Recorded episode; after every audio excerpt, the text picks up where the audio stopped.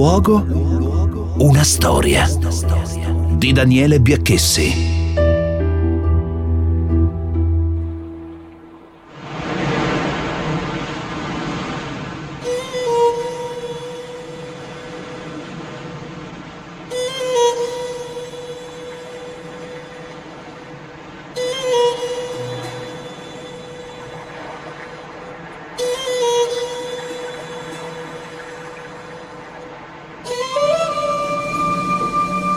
A Castellorizo tutto è cielo e mare.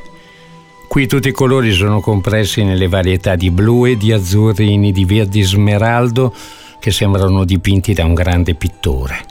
Castellorizo è un lembo di terra che si protrae dalla Grecia alla Turchia ed è l'ultimo avamposto perso nel blu dell'Egeo. In Italia tutti l'hanno vista, ma in pochi sanno come arrivarci. Gli italiani l'hanno apprezzata al cinema nel film Mediterraneo di Gabriele Salvatores nel 1991, lo stesso film che l'anno dopo venne insignito con l'Oscar per il miglior film straniero.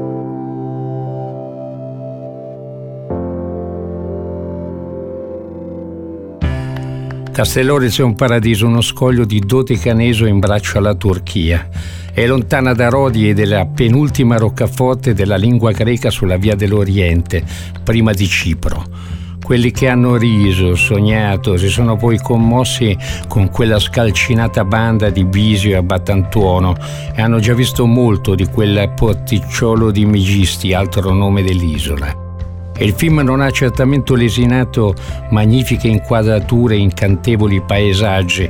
Il porto naturale è delizioso e da solo merita la fatica necessaria per raggiungere questa isoletta così remota. La prima porta d'ingresso nel vecchio continente è proprio qui, Castellorizzo, un'isola quasi senza auto, L'unica strada verso il mini aeroporto è percorsa dall'unico taxi e da pochi minivan di servizio, come le poche auto degli abitanti e dall'unico autobus che raccoglie la spazzatura. Qui l'arte del far niente raggiunge il suo apice il bagno si può già fare in porto, meglio se sulla parte terminale del lungomare oppure nell'immediato retro del paese. L'acqua è pulita e azzurrina come i tropici. Leggere un libro, ascoltare la musica, guardare il cielo e le stelle di notte sono le normali attività giornaliere di imagisti. Ristoranti dove sfidare l'appetito non mancano e lungomare è un susseguirsi di taverne sempre con internet, ottimo cibo a buon prezzo il porticciolo dominato dalla presenza del castello dei Cavalieri di San Giovanni, meravigliosa la vista sull'acqua multicolore. Ed è proprio qui che Gabriele Salvatore si è voluto ambientare quello che resta il suo film capolavoro, Mediterraneo.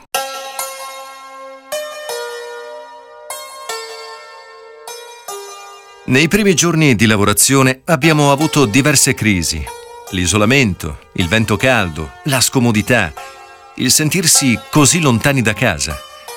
Poi, al disagio e allo scoraggiamento, è subentrata una specie di malinconia, una nostalgia di casa, ma anche un lento e caldo senso di abbandono, una perdita della dimensione del tempo, un rallentarsi dolce del ritmo cardiaco, un respiro più ampio. E poi una sensazione di libertà e di pulizia, di essenzialità e di profondità nei nostri pensieri, un lasciarsi andare ai ritmi naturali del mare, del sole e della luna, del vento caldo dell'Egeo. Così, giorno dopo giorno, gli otto interpreti hanno vissuto le stesse sensazioni dei loro personaggi. Stavano mandando in missione a Meghisti, un'isola sperduta dell'Egeo, la più piccola, la più lontana. Importanza strategica zero. Era una missione OC, osservazione e collegamento. Dovevamo occuparla e segnalare eventuali avvistamenti.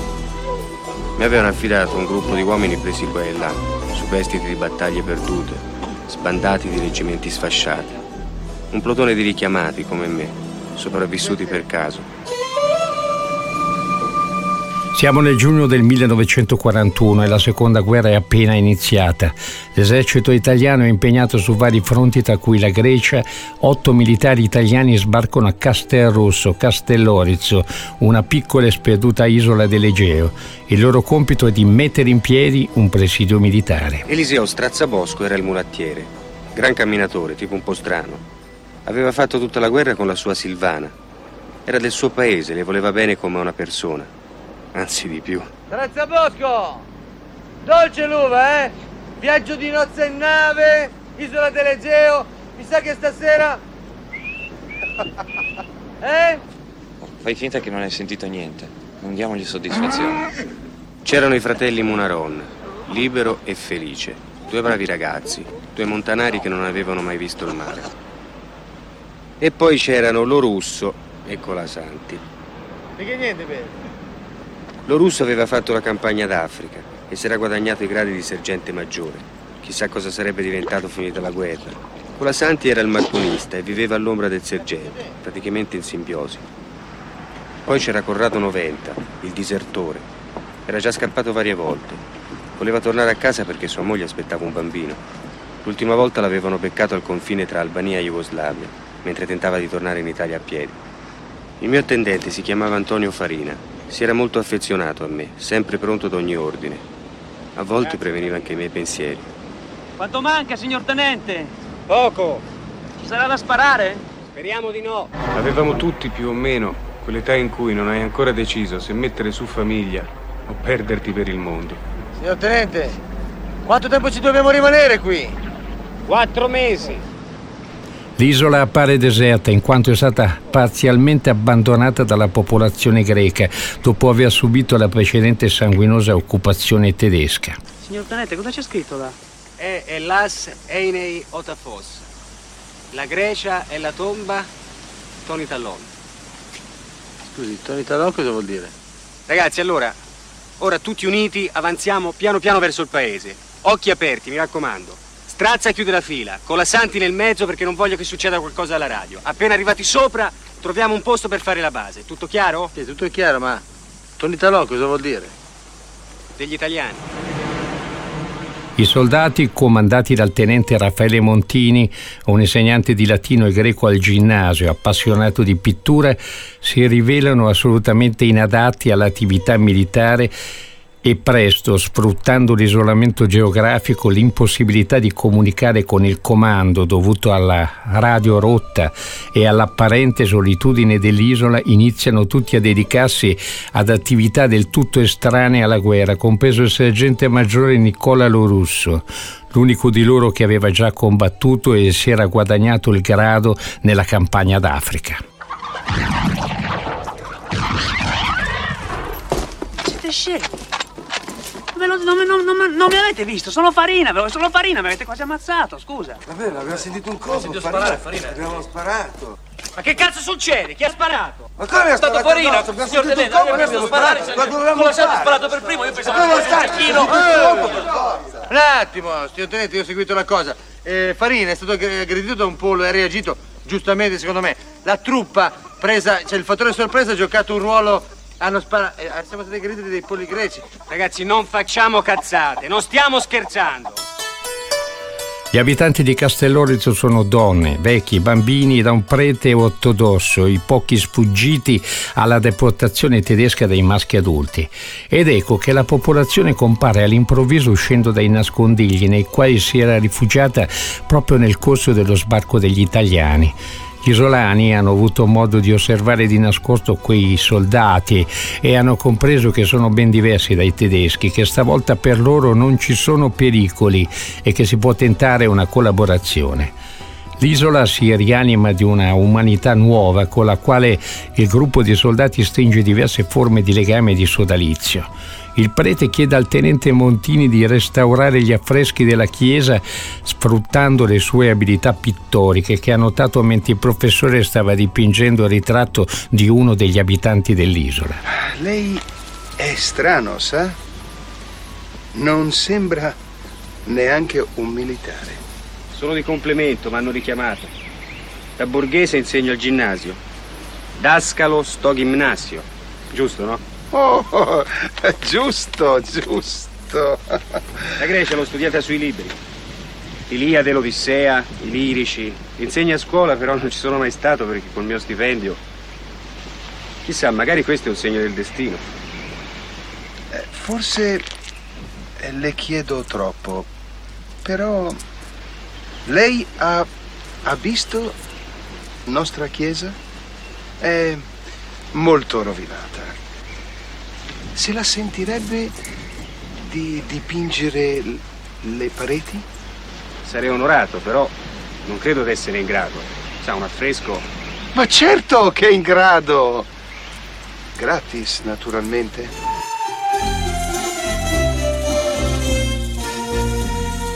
Un giorno sull'isola approda il turco Aziz, il quale la sera stessa offre agli italiani il fumo dell'oblio.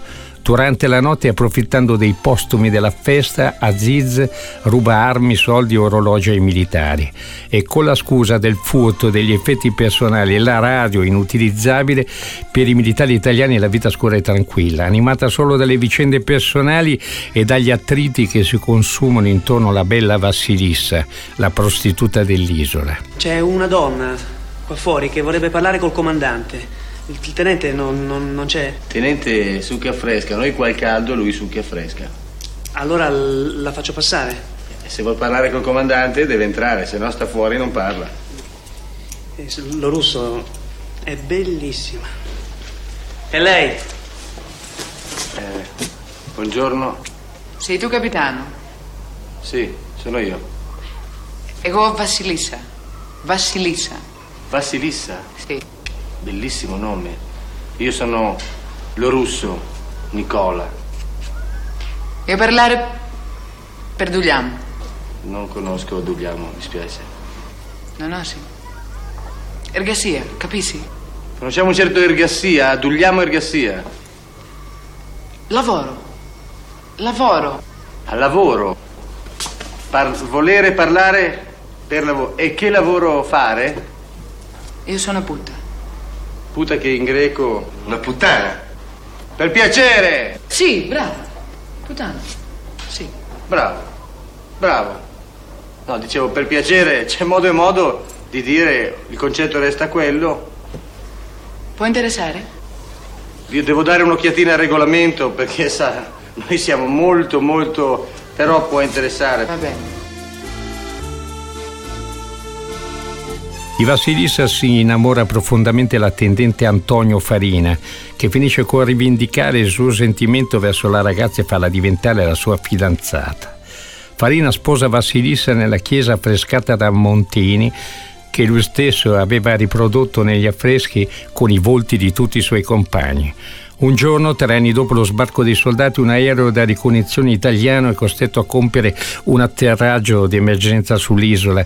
Il pilota è il tenente Carmelo La Rosa, il quale sterefatto comunica ai soldati ciò che è avvenuto in Italia negli ultimi tempi, cioè la caduta del fascismo, la fondazione della Repubblica Sociale Italiana, l'armistizio con gli anglo-americani firmato dall'Italia. Sto andando a Creta. Allora, il nostro reparto è stato aggregato con gli inglesi. Mm, Come gli inglesi? Inglesi, noi hanno sette apparecchi. Inglesi e gli americani sono organizzatissimi. Che c'entra gli inglesi americani? Inglesi americani, ma vi siete arresi? Ma chi? Oh. Ma non sapete niente. Non sapete niente. C'è stato l'8 settembre. E che c'entra? Tutti gli anni c'è l'8 settembre. Anche il 9, il 10 c'è. Che è sto 8 settembre? Ma scusate, ma voi da quanto tempo che state qua? Da giugno. Giugno? Giugno e di che anno? 41. 41? Giù, eh? Sei anni? Come tre anni? Minchia, c'è sei anni che state qua! C'è... C'è anni, ah, ho sentito, c'è anni, c'è anni che sta qua! Ma pure lui sta qua, tutti insieme stiamo qua da tre anni. Ah, tutte quasi? E siamo arrivati insieme. E voi non sapete niente, non avete, che so, una radio o qualcosa, no? Sì, ce l'avevamo. Allora vedevo dire tutto, vedevo spiegare tutto. Allora, Mussolini è caduto. Sì. L'Italia è divisa in due praticamente. A sud ci sono gli inglesi e gli americani. No? Al nord ci stanno i, i tedeschi con i fascisti. C'è formato il CLN. Che è sto CLN? Comitato di Liberazione Nazionale, i partigiani. Mm.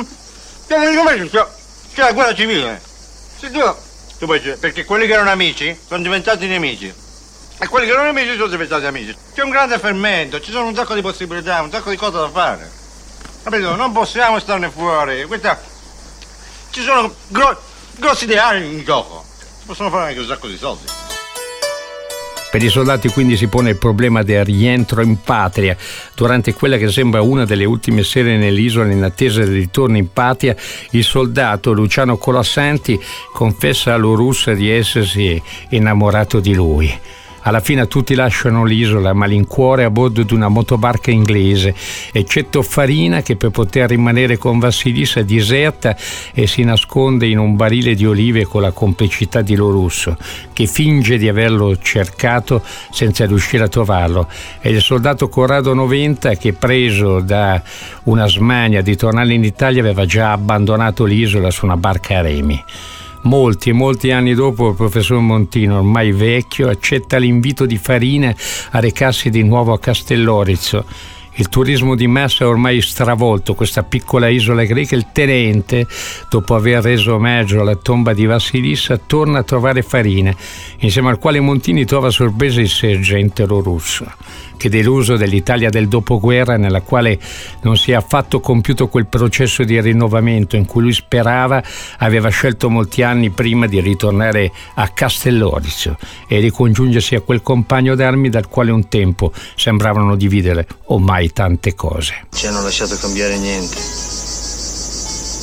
E allora, allora gli ho detto, avete vinto voi, ma almeno non riuscirete a considerarmi vostro complice. Così gli ho detto. E sono venuto qui. E tu? Adesso cosa fai? Ti do una mano. Castellorizzo è un luogo incontaminato rimasto ancora magico. Ci sono case neoclassiche gialle, rosa, blu, verde e salvia. Poi cambia scenario con la sprezza di scogli ruvidi e mare blu, il rosario di isolette rocciose all'orizzonte. E poi c'è la sua storia di corsi e ricorsi tra sfazio e oblio, invasori ottomani. Qui si respiravano ricchezza fino alla prima guerra mondiale grazie alla borghesia che aveva creato il porto di Megisti o Mandrachi e l'ha trasformato poi in un gioiellino architettonico. Poi l'occupazione italiana, i bombardamenti aerei inglesi, l'amnesia della storia. L'ha riscattata molti anni dopo Mediterraneo, nel 1991 catapultando in questa isola cinofili curiosi per lasciarsi andare ai ritmi naturali del mare, del sole e della luna, come poi ha scritto Gabriele Salvatore. Certo, allora era un posto davvero spartano nell'ospitalità, nei servizi, nei modi rudi anche degli abitanti. Poi in sordina giornalisti, imprenditori, avvocati hanno comprato e restaurato case altri approdano in barca spostandosi in tenda tra isolette, scogli e scoglietti. Nonostante tutto, Castellorizzo è tornato un puntino nelle carte nautiche, il luogo dove tutto si perde e si può ritrovare.